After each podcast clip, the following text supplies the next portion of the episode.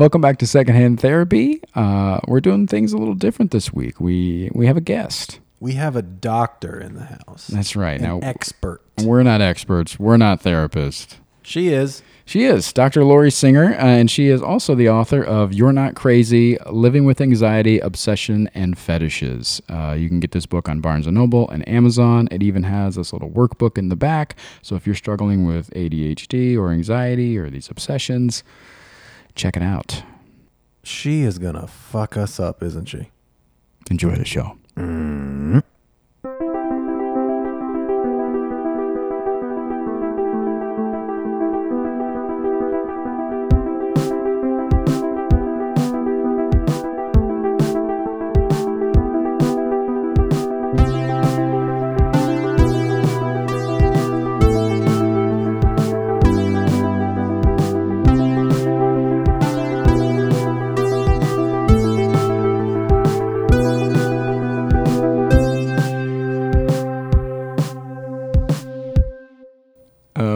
somebody who has uh, turned grief into motivation or finding purpose, and that's something that kind of is in our wheelhouse. Um, can you talk a little bit about that and like what's that? What what is that turning point like about? Because we we talked a few weeks ago about this idea of this kind of bigger than concept of things not happening to you; they're happening for you, and it's hard when you're talking about grief, but a lot of times out of grief comes this new purpose in life or this new chapter and things like that. Um, and that seems to be kind of like the start of your story, your turning point. Am I right? Yes, um, it's interesting because you say grief. There's a different things that I've grieved over since I was younger, which I didn't realize. You know, of course, the death of my son was the big grief process, which I didn't actually go through until about 10 years after his death because I just pushed everything down inside because I wanted to be able to function for my other, you know, my five year old Yeah. daughter. So, Been there. yeah. so I didn't want to deal with it, and I didn't until I was in um, graduate school, and uh, they said the instructor, the professor said, "Hey, if you go to therapy, you'll get ten hours of therapy. Will count as hundred hours for your." internship and i said oh i'm in I- i'm going to therapy i've never been to therapy but i'll go because i was getting my license as a therapist Yeah. which is ironic. Um, but uh, when I was in therapy, I started to talk about my mom and her alcoholism and drug addiction and how she left our family when I was 10 years old and what that even looked like leading up to me being 10 years old. So it was a lot of uh, screaming, yelling, you know, chasing my dad out of the house and my dad trying to wrangle us up and throw us in the car to get us away from her and she would lay under the tires and it was just horrible so Yeah. i guess at some point i had to grieve over not having um, a solid family or a mother figure so Yeah, it's it's tough when you have to grieve the living. You know what I mean? Like when you cut somebody out of your life or something like that, and, and a relationship goes awry, or you it, it is a toxic situation, and you have to release that person out of your life.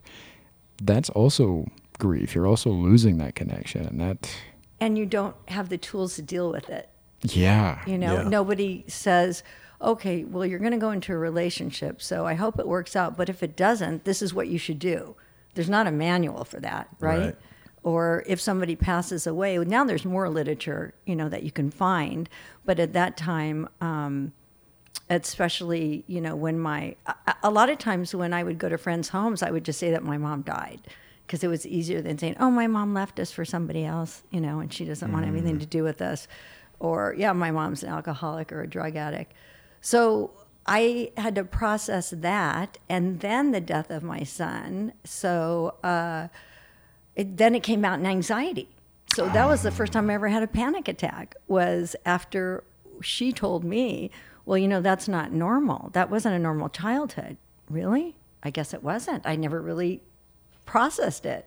And, you know, when your son died, that was very tragic. And, you know, how did you deal with it? Well, I really didn't. So then everything just came to the surface and I couldn't drive on the freeway anymore. I, uh, which was difficult because I was had a job where I had to drive from you know one place to the next, and it was just it was a horrible time in my life.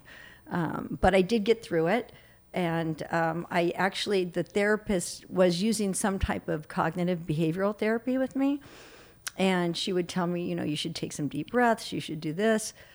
Uh, but it wasn't really enough for me. And so I, I needed something else. And at that time, I was working with some foster kids. And we were working they were they had ADD and ADHD and it was how do you get them to slow down? Right. how do you get them to stop?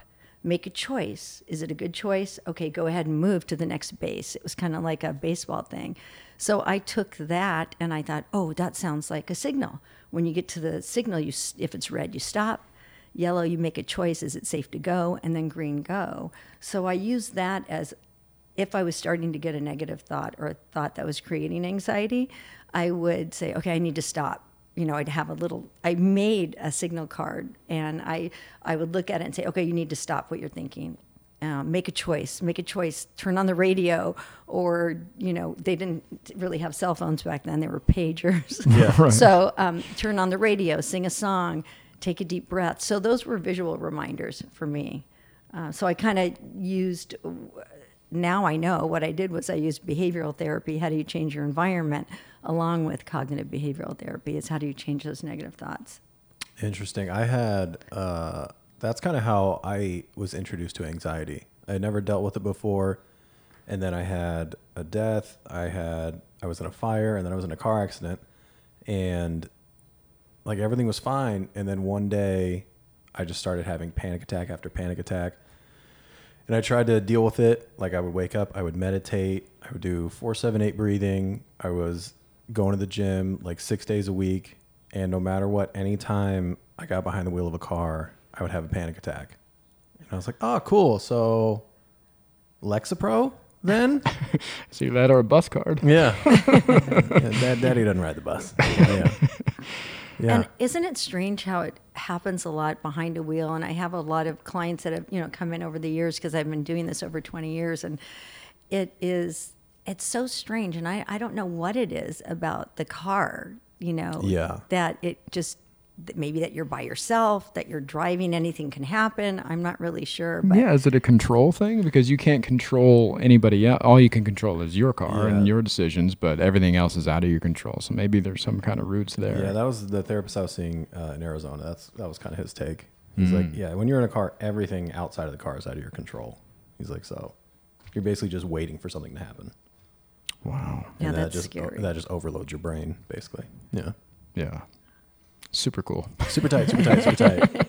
Yeah, Yeah. But you know, and I tell the people that come in to see me, um, you know, it's good that you're dealing with this now because what happens is anxiety, as you know, takes on a life of its own, and it starts out small, but then it becomes debilitating when it affects other areas of your life, like driving, and then you may not, you know. Uh, you may call in sick one day because you don't want to have to drive and then who knows you might get laid off work so now it affecting your job could affect your relationships your social life uh, it just can be devastating Yeah, I'm learning now that I, I have uh, just a little bit of anxiety, just a little bit. I'm a super chill, laid back dude. absolutely. And not. uh, what we talked about uh, in the last episode was this idea of i- are my control issues triggering my anxiety or is my anxiety triggering my control issues?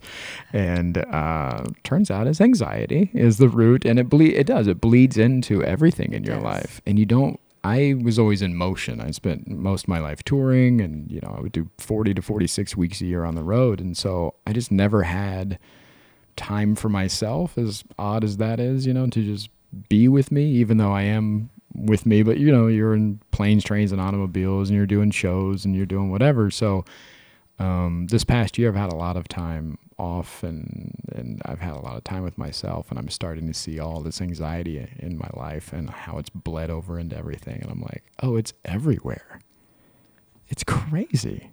I Yeah. know. I know. And some anxiety is okay, you know, like as you know, you know, getting ready for a show or a big event or, you know, meeting people, but it's when it comes to the what if okay, well, what if I get on the freeway and I can't drive? Or what if, because then your head just starts to spiral and you start thinking of all these negative thoughts that probably wouldn't even happen, you know, Yeah. in reality. But our mind is so powerful, especially when it comes to the what ifs. Yeah, and then those worst case scenarios they build and they build like exponentially. Yes. Yeah. Yes. It's like I also, what I like to use, and I use it a lot with my clients, and I use it for myself. I still use the signal plan for myself because I still become anxious in some situations, but I have these worksheets and it's thought versus reality. Um, so, what's happening right now? And uh, in my opinion, what should happen and what is the reality of the situation? If we were to use going in a car, for example, entering the freeway, um, what's happening? Well, I'm going on the freeway. In my opinion, I should be fine and I should be able to not feel my hands clenched on the steering Yeah. wheel, right? And the reality of it is, is that I've been driving for a long time. All I need to do is take a deep breath. I'm going to be okay. So if you can talk yourself, use that positive self-talk, and look at it more realistically, at least with me, it, it seems to work. Yeah, can you talk about the differences in, in the therapy that you offer versus the traditional idea of therapy? So mine is very solution based. It's um, it's a I guess it's a talk therapy in a way because I get to know you and I want to know um, you know what's going on in your life right now. But I don't want you to have to relive everything over and over again. And I give homework. So you would come into my office. I would get to say, you know, what's going on in your life right now? Well, I, you know, I'm having, I can't get on the freeway. I can't drive. Okay, let's talk about that. When did it first happen?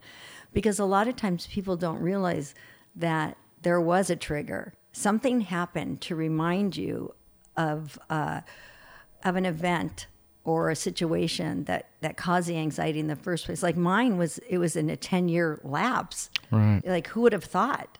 But it was talking about my son's death and my mom, you know, being an alcoholic that brought all this anxiety to me. So let's talk about that. So I would give you data to take. It's ABC data. So antecedent behavior and consequence. So the behavior would be I, my hands started to get tight on the wheel. I couldn't breathe. I couldn't breathe. I couldn't catch my breath. I exited the freeway and went home. You know, I exited the freeway. Well, what happened just before that? I started to think, what if I get a panic attack? What if I can't drive? So again, it's the what if mm. statements, yeah. right? Mm-hmm. And what was a consequence? I never got to my destination. Um, I had to call in sick to work that day. So what we do is we take I take that information that you give me from your homework, a week's worth of data, and I put together a treatment plan for you.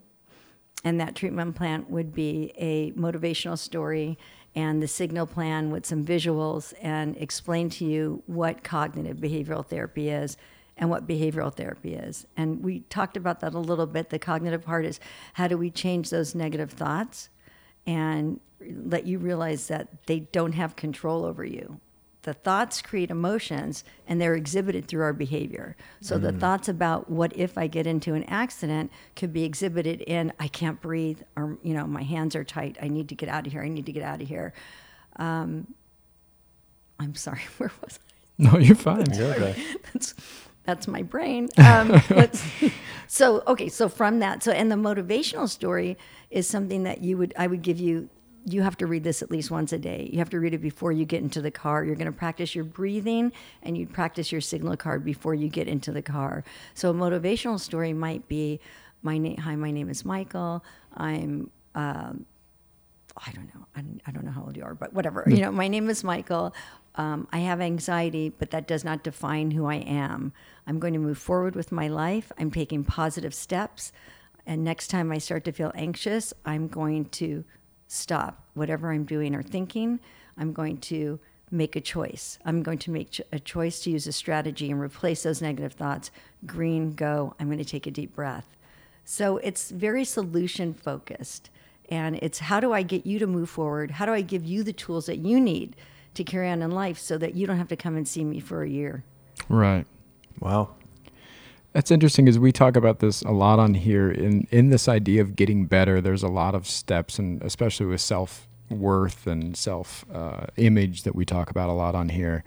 um, you know, the tips and tricks that some people give you, like sit in front of the mirror and tell yourself that you love yourself or that you look good today, and like all these things. And it's hard for us to take those things seriously. How do you overcome not feeling silly talking to yourself in the car and being like I my name is Michael and I have anxiety but I'm to fucking do it today. like how do you how do you overcome that and and actually bel tricking yourself I'm using see I'm using tricking yourself. How do you start to believe that the, in these things that you're saying? Because what happens is, so when I give you, uh, make a binder for you with your treatment plan, I also have a weekly schedule that you're going to be made accountable for, um, you know, practicing these these techniques. And then what happens is when you use it and it works, that's how it's going to justify you saying them. And eventually it'll all be in your head where you don't have to read the story every day, the motivational story, but um, but it'll be in your head, some of it. Does that make sense? yeah. And I actually even give my clients uh, like a boat keychain because it's squishy. And then uh, I attach a signal card to that, a laminated one, so they have it with them. They can hold it, they can look at it, they can squeeze it, and it's uh, very helpful. And down the road, you don't need that. You can fade back some of those visuals and you know some of the other techniques that you're using, but I still use some of those techniques. Like I use the thought versus reality because for me it works. I might get anxious over something that happened at work or with a client. So I have to say, okay, what is going on? This is what's happening. In my opinion, it should be this, but what is the reality? I've done everything I can. I've done all that I could. So the rest is, it is what it is. So from your from your experience, how long do those behaviors take to where you see results? It depends. Um, the longer you engage in a behavior, the harder it is to change. Not impossible, but harder.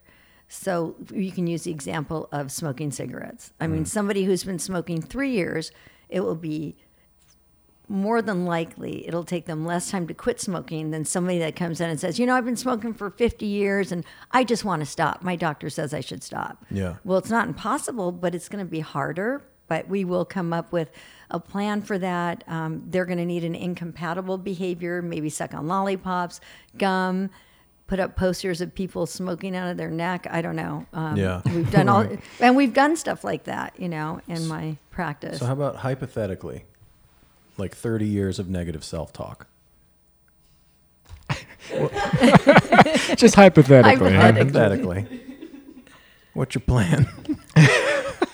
Well, you know, I, you know, it's the same thing. uh, You can kind of use myself as an example. I, I just, uh, well, I'm in my 60s now, but I got diagnosed with uh, ADHD in my 50s. So I always thought I was I didn't use the word dumb, but I really did think I was dumb. I barely graduated high school. I was a horrible student in grade school. I just couldn't focus. I couldn't, and I probably have a learning disability on top of it. Um, so I was always sent to the principal's office, always getting in trouble. Um, so I think when we reach different milestones, we can we can start to feel better about ourselves. I started participating in local 10Ks and was winning, and I was good at it. So the college asked me to run for them, and I thought I can't I can't go to college. I'm so stupid. I, I'll never pass anything. But I applied the same skills that I used for racing into studying, and I just couldn't believe how well I was doing. And I was I'm very driven, so I was I was had to do well. And the fact that I was getting good grades was a reinforcement. So I think we need some type of positive reinforcement of getting back on the right track. So if you're talking about not feeling good about yourself, I don't know if that's internal or external. I don't know if Yes. it's on both. Just yes. Yes. So I so the fact that you are now doing something uh, productive with your um, podcast, my daughter Jessica says that you have a lot of followers on TikTok, right? yeah, we're, we're doing okay. You're doing really well. Yeah. So how does that make you feel? That's fine. Does it make you feel good? I mean, you're doing something, and it's and you can see that other people are following you. Yeah, yeah, it is nice. So you need to acknowledge that and give yourself credit for that. You're doing well in that. So it's those little milestones that you have to accept it. It's a positive thing, right? He has a Yeah. hard time in the belief of it. We literally talked about this last night about Yeah. like I don't like compliments. I don't like like any of it's so hard for me to self efficacy is one of the things I'm working on. So also accepting empathy and or- yeah, holding space for empathy. Mhm. Yeah. So uh, yeah, the podcast is doing really well, and I would love to enjoy that. I have not learned how to do that yet. So what would it take for you? I like her. I don't have an answer. Right. Yeah. Right. So Yeah. then if you're using the thought versus reality, right, Mm-hmm. just for as an example, right? So what's happening now is that your podcast is doing well on TikTok. That that's what's happening right now. Yeah. But in your opinion, what would it take for you to acknowledge that it's doing well?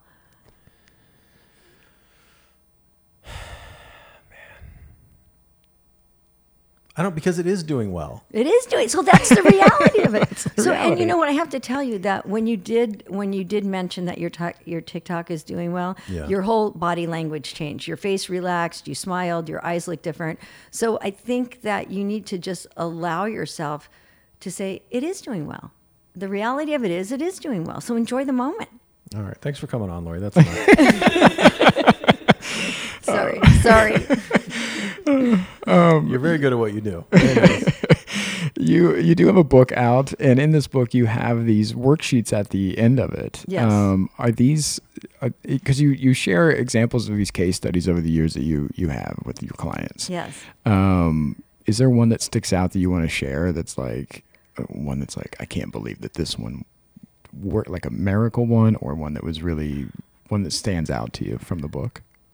Well, there's actually um, two in the book that really stand out to me, and um, one is called it's the person that had conversion disorder, and conversion disorder is a form of anxiety that is instead of the person feeling like they're having a panic attack, like a heart attack, or you know that they can't breathe. What it is is they they really believe that they're paralyzed and they can't walk and they that's how debilitating the anxiety is. And i've only had two cases like that. And um, one of them i talk about in the book. And so when this individual first came to see me they were actually in a wheelchair and then they were in a walker. Um, i just talked to this individual the other day because they're having problems uh, with something else not related to that. But they're going to college. This person is going to college. They're doing. She, this person has their driver's license. So that to me is amazing. Yeah, and it was a pretty really incredible. incredible. It was, and to find out how the family dynamics contribute to the the debilitating diagnosis itself is interesting because um, the mom or the dad really didn't know what to do, but they were actually enabling the behavior without knowing it, but they didn't know what to do right at the Yeah. time. So, uh, so they were relieved to get a family plan together.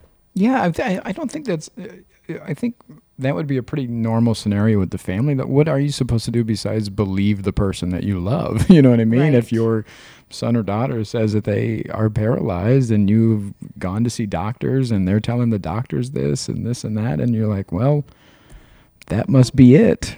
Um, yeah, Right. And then they went to the they went to a hospital. I think it was Children's Hospital. you, you wouldn't believe your. No, because they really can't. there's like you can't tell those kinds of things in like an MRI. Uh, well, they finally did. They Oh, finally okay. did. Yeah. But then this individual, once they started walking and things were going well, then they went blind. And so it, it's, I know, I know. It's really, but they're doing fine now. This individual's doing fine. But I think what happened is, Wait, uh, they like really went blind? Or yes, because I would blind? say to the mom, okay, uh, shine, shine a flashlight in this individual's eyes. Do they blink? Do they? And they didn't blink. You know, so it's. Oh my it- God. I know. So it's an interesting diagnosis, and like I said, I've only seen two. This one was um, recommended for behavioral therapy from I think it was Children's Hospital, and so um, it's a it's a real. So that when you asked me, that was one of the cases. Yeah. The other one was OCD behavior, uh, obsessive compulsive disorder, that's in the book. And this individual, along with the one I just mentioned, but this one in particular, because I think it was when I was starting out in my practice, um, I didn't think I was going to be able, to help this person, really. I really didn't. When I looked at this person, I thought, oh my gosh, they are just too far gone. And um, they had lost their job, they quit school, their relationship was in disarray. And it was, um, at first, it was that this person didn't there was something about cold sores that they couldn't stand to look at a cold sore and then they couldn't stand to look at a band-aid and so when and then they were afraid that they were touching you know that people would touch their crotch or whatever it was it was just a very odd odd thing and they have to shut the refrigerator 15 times they have to turn the light off and on and so um, I wrote a treatment plan. It was very strict. Uh, rules for the bathroom, rules for the refrigerator. I mean, it was just a whole to replace those rituals and and those obsessive thoughts and medication. I said you need to to be put on some medication because this is just I'm not going to be able to do this alone. You're going to need some help.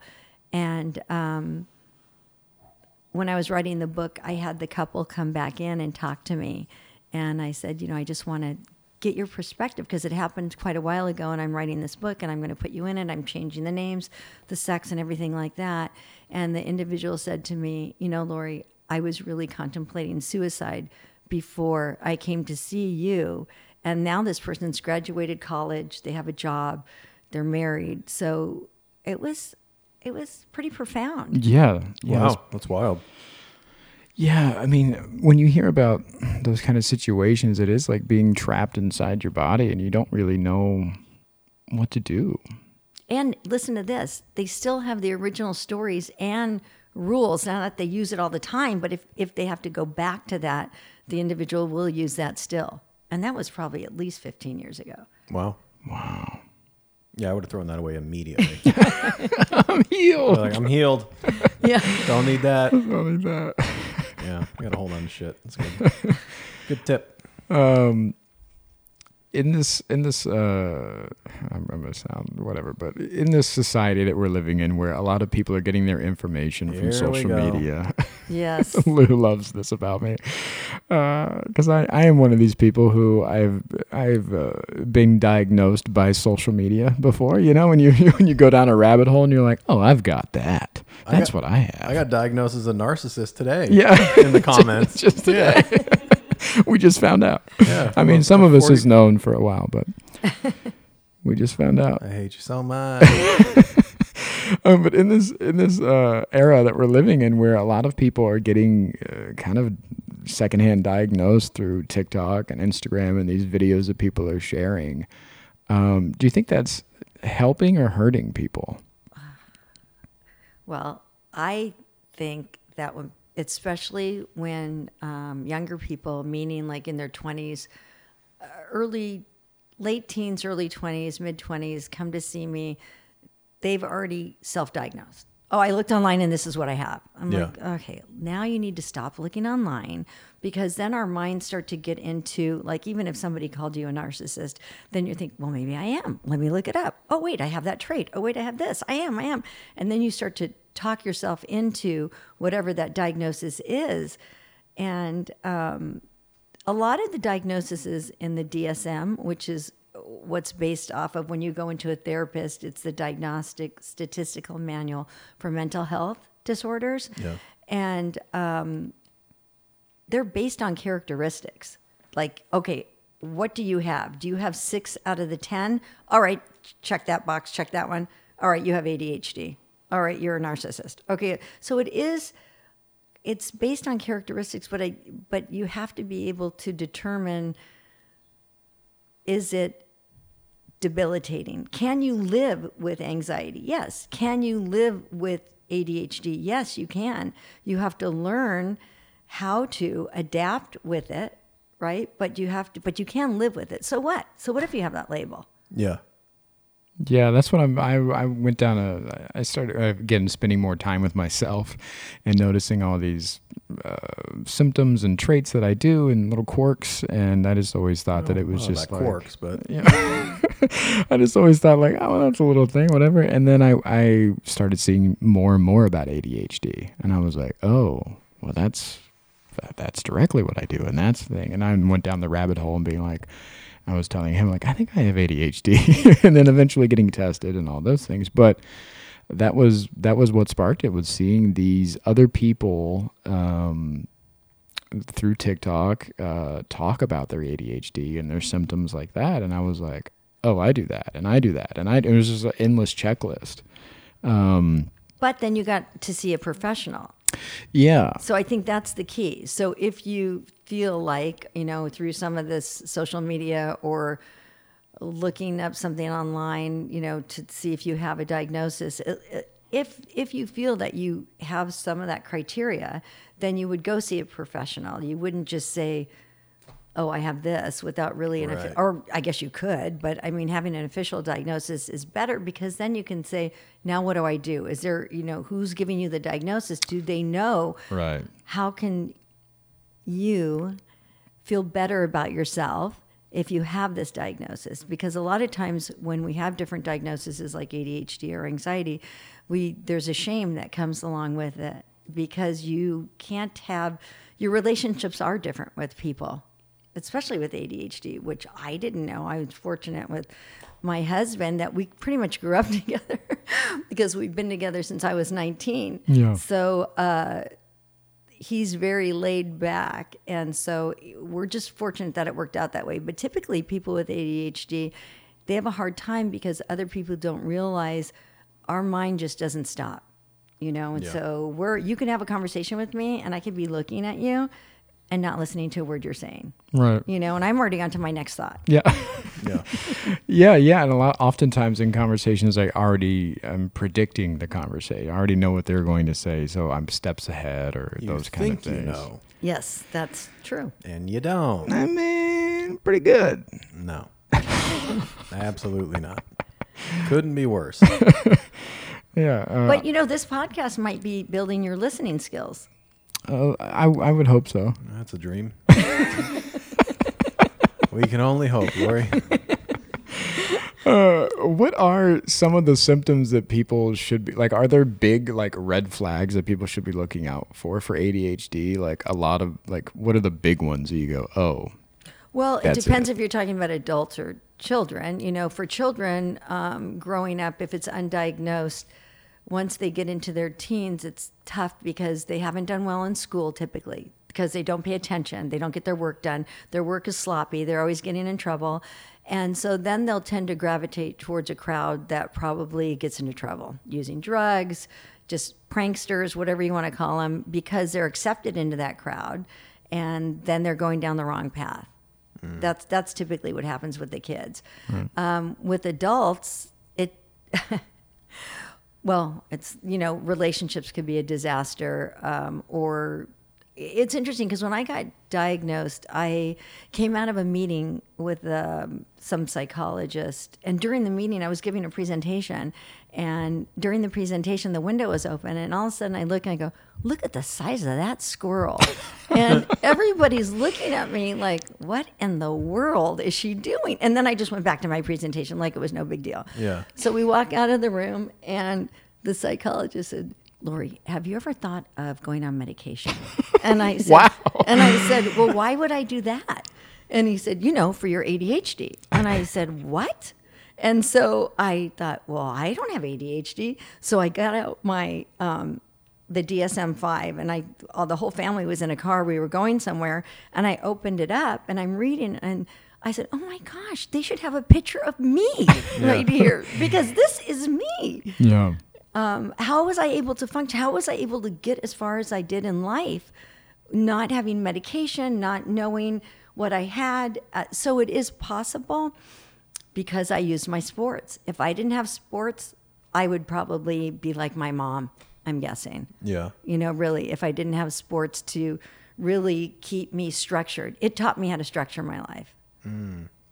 So in the DSM five, like what were the things that you saw? You're like, oh, this is me, this is me, this is me. Like what were those checks?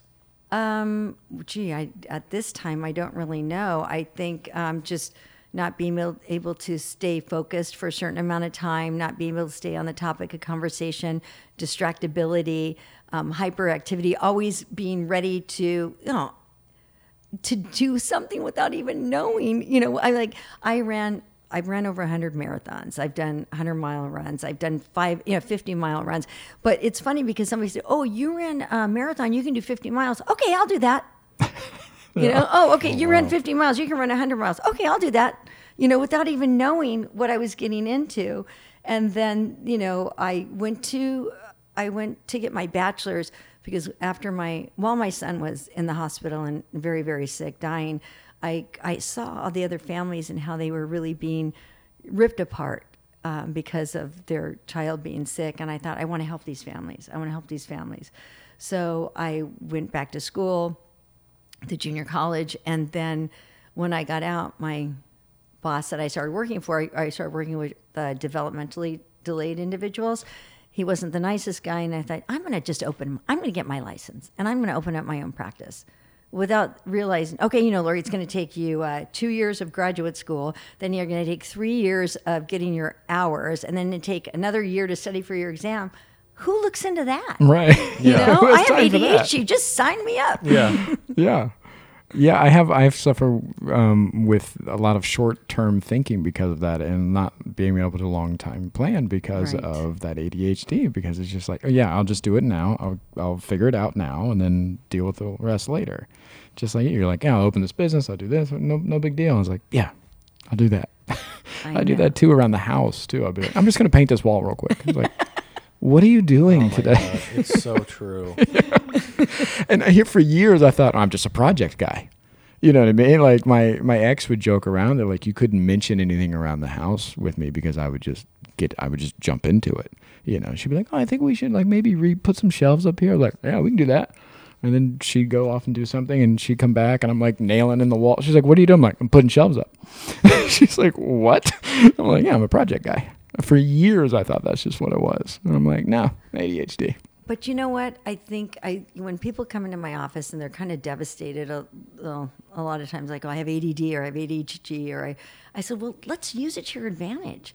Let's figure out really because Yeah. there's so many professionals that are OCD on the spectrum for autism or you know ADHD, whatever it is. They're all professionals, you know, but they've learned how how can you work with it, right? Mm-hmm. How can you kind of hone in on the strengths and how do you I don't want to say correct the weaknesses, but try to help yourself learn better ways to deal with things or to recognize things, to become a better listener, to not Yeah. try to finish somebody's sentence just because you know what they're going to say, you know? Yeah. So, but Hear let that? them talk. Hear that?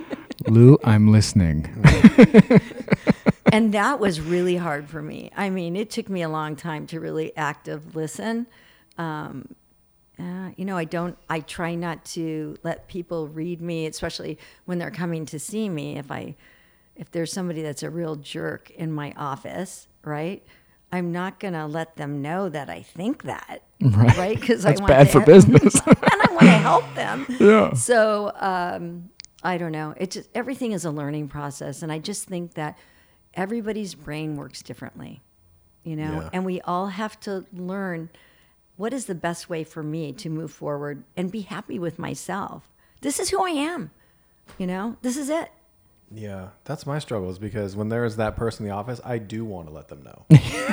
Well, Yeah. that was my yes. And so, well, early on in my career, I've had to walk out at one in particular meeting. I stood up. There was a lot of people there, and I said, "You know what? I'm going to have to leave now before I say something I'm going to regret." It was at a school, and I was just really upset that the school wasn't doing enough for the student because I knew that what we were doing at home was working, and they wouldn't do it in the school. Yeah. And so now I'm better, but before, at first, I guess I would say something. And then I got to the point where I would excuse myself. And now I know how to present it in a way where it's, Yeah, I just want to get to a point where I just don't care enough to say it. Because like now, if someone's being a dickhead, I'll be like, "Hey, you know you're being a dickhead right now. Do, do you not know that?" Yeah, the problem is Lou has no regrets afterwards. He just says it and just It's like, "Oh, he's being a dickhead. Like no one's gonna tell him. yeah. Like I'll do it." Well, sometimes I still do that. That just happened at Costco the other day. There you actually, go. I was Oh. telling Take my it easy. I was telling my daughter about this because I went to get my rewards card check or whatever it is. Yeah. And the one girl says, "Well, do you have this one or this one?" I said, well, "I think I have this one." She goes, "Well, we can't help you. You have to go to Citibank." I said, "Well, wait a second. Uh, the guy last year helped me get it." Well, I can't do that. You have to do that on your phone. And then the other girl next to her, the other salesperson said, "I'll help you with that." And I said, "She's being nice." That's what I said. I love it. It's pretty great. Oh, that's great. I mean, really. Yeah. So I guess um, I guess there is a place and time when I'm in my office or at a meeting at a school. I try to contain myself a little bit. Maybe maybe you can just change it a little bit. Maybe you can just tell people, "Hey, you're not being nice right now." Instead of I being mean, like, that's "You're a not dickhead." bad. Yeah. Yeah. yeah just It's a change it. start. It's a start. Yeah. You're not being nice right now. Ah, yeah. I just want to be a little more sharp with it. Yeah, you know?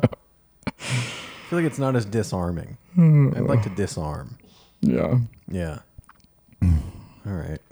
So, if you have somebody like me who is late to the party for ADHD, di- diagnosed at 40, uh, what are what should I expect? What sh- what is the next step? Like if if if if I'm just now learning this about me, like what what is the next step? Like what does it look like? Well, I think what you need to figure out is what's not working for you in your life right now. Is it what is holding you back from from what do you think is holding you back?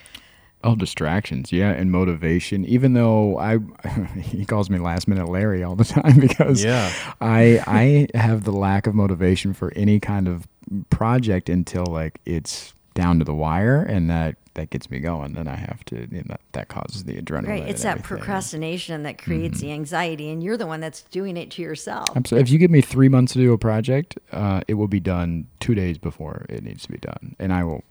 Yeah, it's, Well- it'll be done, and it'll be great. But Well, it won't be as good as it could have been. you're not being nice right It'll now. be done. Um, but yeah, I mean, yeah, it's that procrastination and procrastination. it's very stressful for the people like you know it's very stressful for the people around you who have to wait for that and see that you're not on the project right i'm sure that's stressful for you Yeah, it's stressful for everyone else. everyone but you.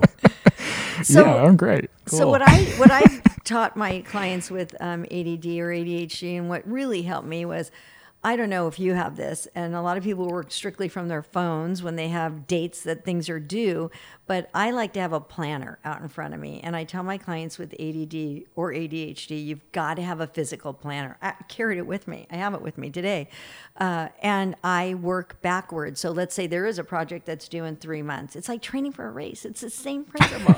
Really, it is. So You're really trying to get us to do a marathon, Laurie, and I'm going to tell you, it's not working. Well, that Okay. Beautiful bike. I don't want to drive 100 miles.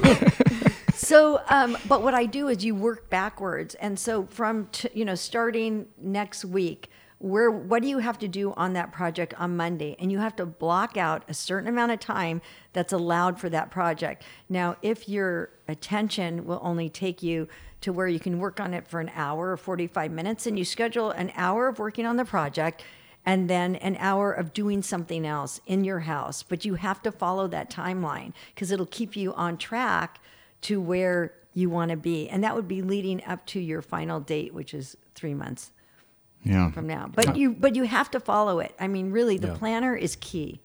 So stop relying on motivation No, you can't. rely Yeah. on discipline. And I think the motivation comes from checking off. I did that for an hour. How cool is that? Yeah, I've heard I've heard these little tips about um, setting a timer. So you you're trying to find, like you said, like if I can work on it for an hour, great. Then that's what I schedule. If No, can but you have to for- schedule it. You have to go for the planner. You can Right. set the timer. That's fine. Yeah. You know, you typically the timer will probably use for when you're taking a break from the project to get you back to the project. right, two and a half weeks. Set this timer, and we're good to go. But I'm telling you, it is. It's it's amazing what a planner can do. Yeah, I, I do. I, you know what? I I like physically writing stuff down and having it digitally, and I didn't know that was a That's I'll, I'll show thing. you my planner before I leave. Take a picture of it. Yeah, is it all highlighted and stuff like that, or no? Uh, no, and I do it in pencil. Some I used to highlight, but then some things change. Right. So, you know, nobody uses whiteout anymore. So, Yeah. so I use a pencil now. What a concept, right? You can erase it and then fill it in with something else. Yeah. Um, but I do cross things off and or check it out or, or you know put a line through it, and it's a sense of accomplishment. yeah, And if you want, at the end of the week, if you've followed your planner, then do something nice for yourself, you know, whatever that is. Go get an ice cream cone or whatever you want to do. yeah. Set up kind of a reward points thing. Yes. Well, dopamine exactly. hit. Yeah, Yeah, exactly. a little dopamine. hit. Yep. Get a little gold star, you know. Yeah, man. Get a little treat at the end of the week.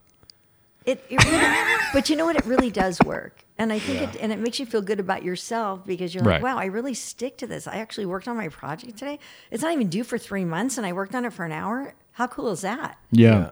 I've also heard of dopamine menus. Have you heard of this? Um, again, this is something I saw off TikTok, which Lou loves. There's a surprise. Uh, but it's a dopamine menu. It looks like a menu that you would see at a restaurant, but it has listed appetizers, like little things that you could do for dopamine hits, like make your bed or do the dishes or whatever. So it has that, and then like main courses that you could do that are actually you know bigger projects you have listed and stuff like that. It's funny that you say that because I when I was going to use an example of taking a break, like doing laundry, Right. clothes, or vacuuming, and then coming back to the task.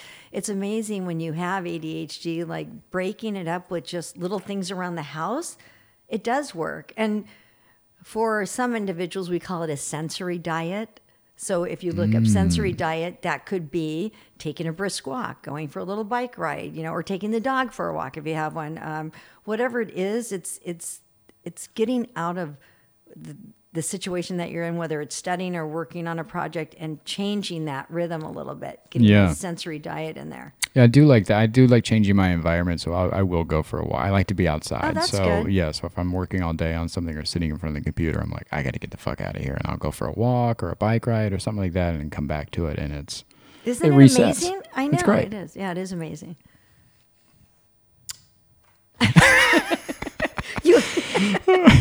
So I, I'm I'm guessing that you don't have ADHD then. Uh, I've never been diagnosed. Um, the only things that that I talked that I've talked about in therapy that ring to ADHD are um, distraction from tasks. Like I'll get up and be like, all right, I'm gonna brush my teeth, and like 20 minutes will go by, and I've done eight other things. Or if I'm working on something, I will like lock in, and like five hours will go by. and I won't- Hyper-focus. Yes. So I was talking right. and uh, Don't be a dickhead. No, I wasn't being nice. uh, yeah, so those are the two main things. But I don't have like the. I I'm pretty good at if I need to get something done, I'll get it done. I do not want to wait till the deadline. I want to plan ahead because I don't want to. I'm gonna make sure I'm not fucking myself later. So Yeah. distraction and hyper focus is basically. lose a lose a planner. That's great. Yeah. That's good. Well, you can use some of what he's doing and, and, and start to utilize that. The thing is that a lot of this is extra work. So people that come to see me, they have to know that look at this type of therapy, you're going to be given homework and then you're going to be given some other tasks that you have to do. It's all a part of it. So they have to be willing to do that. Uh, typically, I'll I'll talk with the client on the phone first, just to kind of set it up for them to let them know this is what the therapy looks like. And if they're not doing what they're supposed to be doing, then I don't want to. Um, I, I'm not gonna. I don't feel right taking their money, and I'll tell them, look, this doesn't seem like a good time for you, or maybe this isn't the type of therapy that's going to work for you because you actually have to put the work in outside of my office, and that's actually what sets us apart too. Is that typically when you go in for therapy in a session, they're like, okay, so this is what I want you to do. I want you to do some deep breathing and then you leave the office. So you're not in that clinical environment anymore, but you're expected to use those strategies in the moment. My thing is, if you haven't practiced those outside of my office when you're not anxious, how are you going to use that when a situation comes to just be able to expect to use it without practicing it? Yeah, that's valid. Hmm. Thank and you. I fuck, I fucking hate doing that shit in therapy. Like, you're gonna watch me do this? Like, I don't don't go outside and I'll try it. Yeah. Yeah, Lou has a new therapist who has him doing some non-traditional exercises in the in the office, and he's not used to it, and and I'm loving it, and uh, I think she's doing a great job. Uh, but it's taking him out of his comfort zone and stuff like that. So it's interesting to hear. Yeah, uh, yeah, yeah. it is better. It is. Be- I think it's better to be challenged in therapy. So I think I think it is a good thing. Good. yeah. Hate it, but it's a good thing. Therapy isn't that fun. It really isn't. no. It's, it's supposed to be work, you know. Yeah. Yeah. Cool. Uh, so I guess if it's not fun, then it's working. I don't. I don't. That that's a pretty blanket statement, but I don't. I don't hate it. Good. Yeah. well, if you don't hate it and maybe you're seeing results already, that's a good thing. Yeah. It's it's definitely it's been nothing but positive. Oh, that's great. It's just it's uncomfortable and you know, and then we come on here and we talk about it and we try to be vulnerable and it's just it's very uncomfortable. But so when it's positive for you, is that something that you can think about when you're starting to think negatively? The positive outcomes that you've had in therapy? Uh, yeah, in a way, the way I look at it is um, when those things happen, I'm essentially, if I'm in therapy and it's uncomfortable, I know that last week it was uncomfortable and I had, uh, I had positive things. So I'm, I'm proving to my future self that it's worth it. Right. That's yeah. right. So in those moments, I can look back and be like, dude, you just did this. It's going to be great. And then I just kind of keep as a, a pay it forward to my future self. That's good. So That's you're using look at it. positive self talk. All right. I'll take it. Yes, I am. Yes, that's Thank a you. good. That's good. Yeah. She's healing me. Um, going back to the ADHD, it seems like one of the main uh, resolutions for it is is medication, and there's so many different medications out there. Is that the only treatment for that, or can you kind of I don't want to say fix it or solve it, but can you learn to use it better or use it for your advantage without medication do you think or is there is there alternative ways besides medication So, for uh, ADHD There are, and I was not on. I mean, I got through. I got through. I got my bachelor's. I got two masters. I have my own business before I even knew this is what I had. So there are ways, there are tools and strategies that you can use to get you through it. Then I did try medication for a while when the psychologist suggested that, you know, hey, maybe you want to try this. So I did that for a couple of years and I thought, mm, nah, I just don't want to. I'm going to go back to my old way. This is who I am. I can do it. I'm going to use the strategies that I used before, which is my planner, which is trying to be very structured, keeping my work environment clean, and just trying to know what works for me because because you after a while you kind of know what's working and what's not working for you right yeah um, and i went back to doing that and i've been that way for probably six years now without medication i was only on medication for about three years yeah. and there's different types of medication too. So there's some medications where you take it once in the morning, long lasting, it stays in your system all day long. And there's other which was short term, so it stays in your system for like four hours or so. Um, I used to use the short term one because I didn't want to be. I don't know. It was just something I didn't want to be like that all day. Or what if I was going to have a board meeting or I had to get a lot of work done or I just wanted to stay focused? Then I would use it. But now I, I think just using the strategies that I've told you about, and mainly the planner, really becoming organized in your work environment, and having somebody help you structure that. yeah Um, and it, they call it now they call it executive functioning skills. yes Yes. yeah So That's uh, a, that's that's big a TikTok term. Yeah. yes. that, so yeah. that's just another name for let's get organized. Yeah. You know, how do you Yeah. organize your workspace and your home so that you will get stuff done? So that's what I do help people with as well. just setting yourself up for success pretty much Yes. What has worked for you? I can tell you this is going to help you. This is going to help you. Now let's put it in place. And I'll even have, like, I'll tell clients, okay, I want you to take a picture of where you put the visuals that I gave you. You know, did you put it by the computer? Is the signal plan by the computer? Is the, you know, um, I also, you typically give a visual, um, God, I can't even, I can't think of what it is, something about stay positive Yeah, so some type of affirmation. I can't remember. is what they used in England during the war. Oh yeah, Oh, hookers. Yes. yes. Stay calm, think positive. oh yes. So Okay. that was actually used during World War II, where they would put up these flyers, and so that's a cognitive behavioral and a behavioral thing. They put up these flyers, stay calm, think positive, as they're getting bombed, you know. But it did help a little bit, I guess. Did it? And I well, I don't know. Shit. well, well, we're using it now in my Yeah. life. And so when you when you see something like that, if you do you have something that's calming that you can keep in your room, what do you have that will and a stress ball, whatever it is, some visuals that will help you stay on task. so you work with a lot of visual aids then. I do. So the visual is changing the environment. How do we change the environment? And I have the client show me show me your desk. You know, sometimes we'll do like a FaceTime one where you can show me everything in your room. So we have the planner.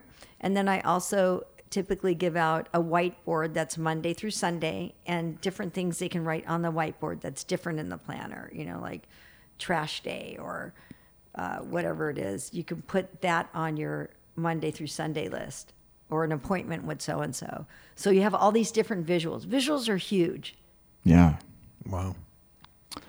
Well, you've made me a believer. I feel like that's almost.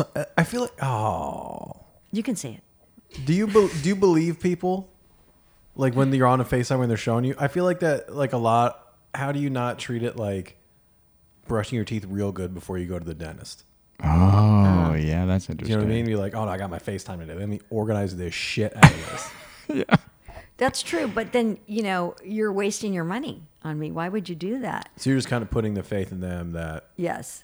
Do. Okay. Yeah. And if they say, you know, uh, and sometimes people will say, well, you know, this really isn't working for me. And maybe it isn't working for you. Maybe it isn't the right type of therapy. But let me see your work environment then. Let me see what are you doing? Are you following everything we went through? Um, or do we need to change something in the plan? Because that's a possibility. Maybe we need to change or add something um, in the plan. And there's typically, you know, there's triggers for different emotions that we have, and what do you do with those emotions once you get them? So certain people have anger issues, and some have where they're very anxious. So let's find out what those triggers are, and how do we stop it before it happens? I love it. Um, you brought uh, a copy of your book with you today. I can't wait to check it out. Um, do you want to tell everybody where they can get a copy? And um, Um, you can get a copy at. You can order it on Amazon. You can order it at Barnes and Noble. Um, I think that's it. There's a. a I'm so bad. there is a website for my book. You're not crazybook.com. okay, great. And where can people find you? They can find me either on that website or LaurieSingerBehavioral.com.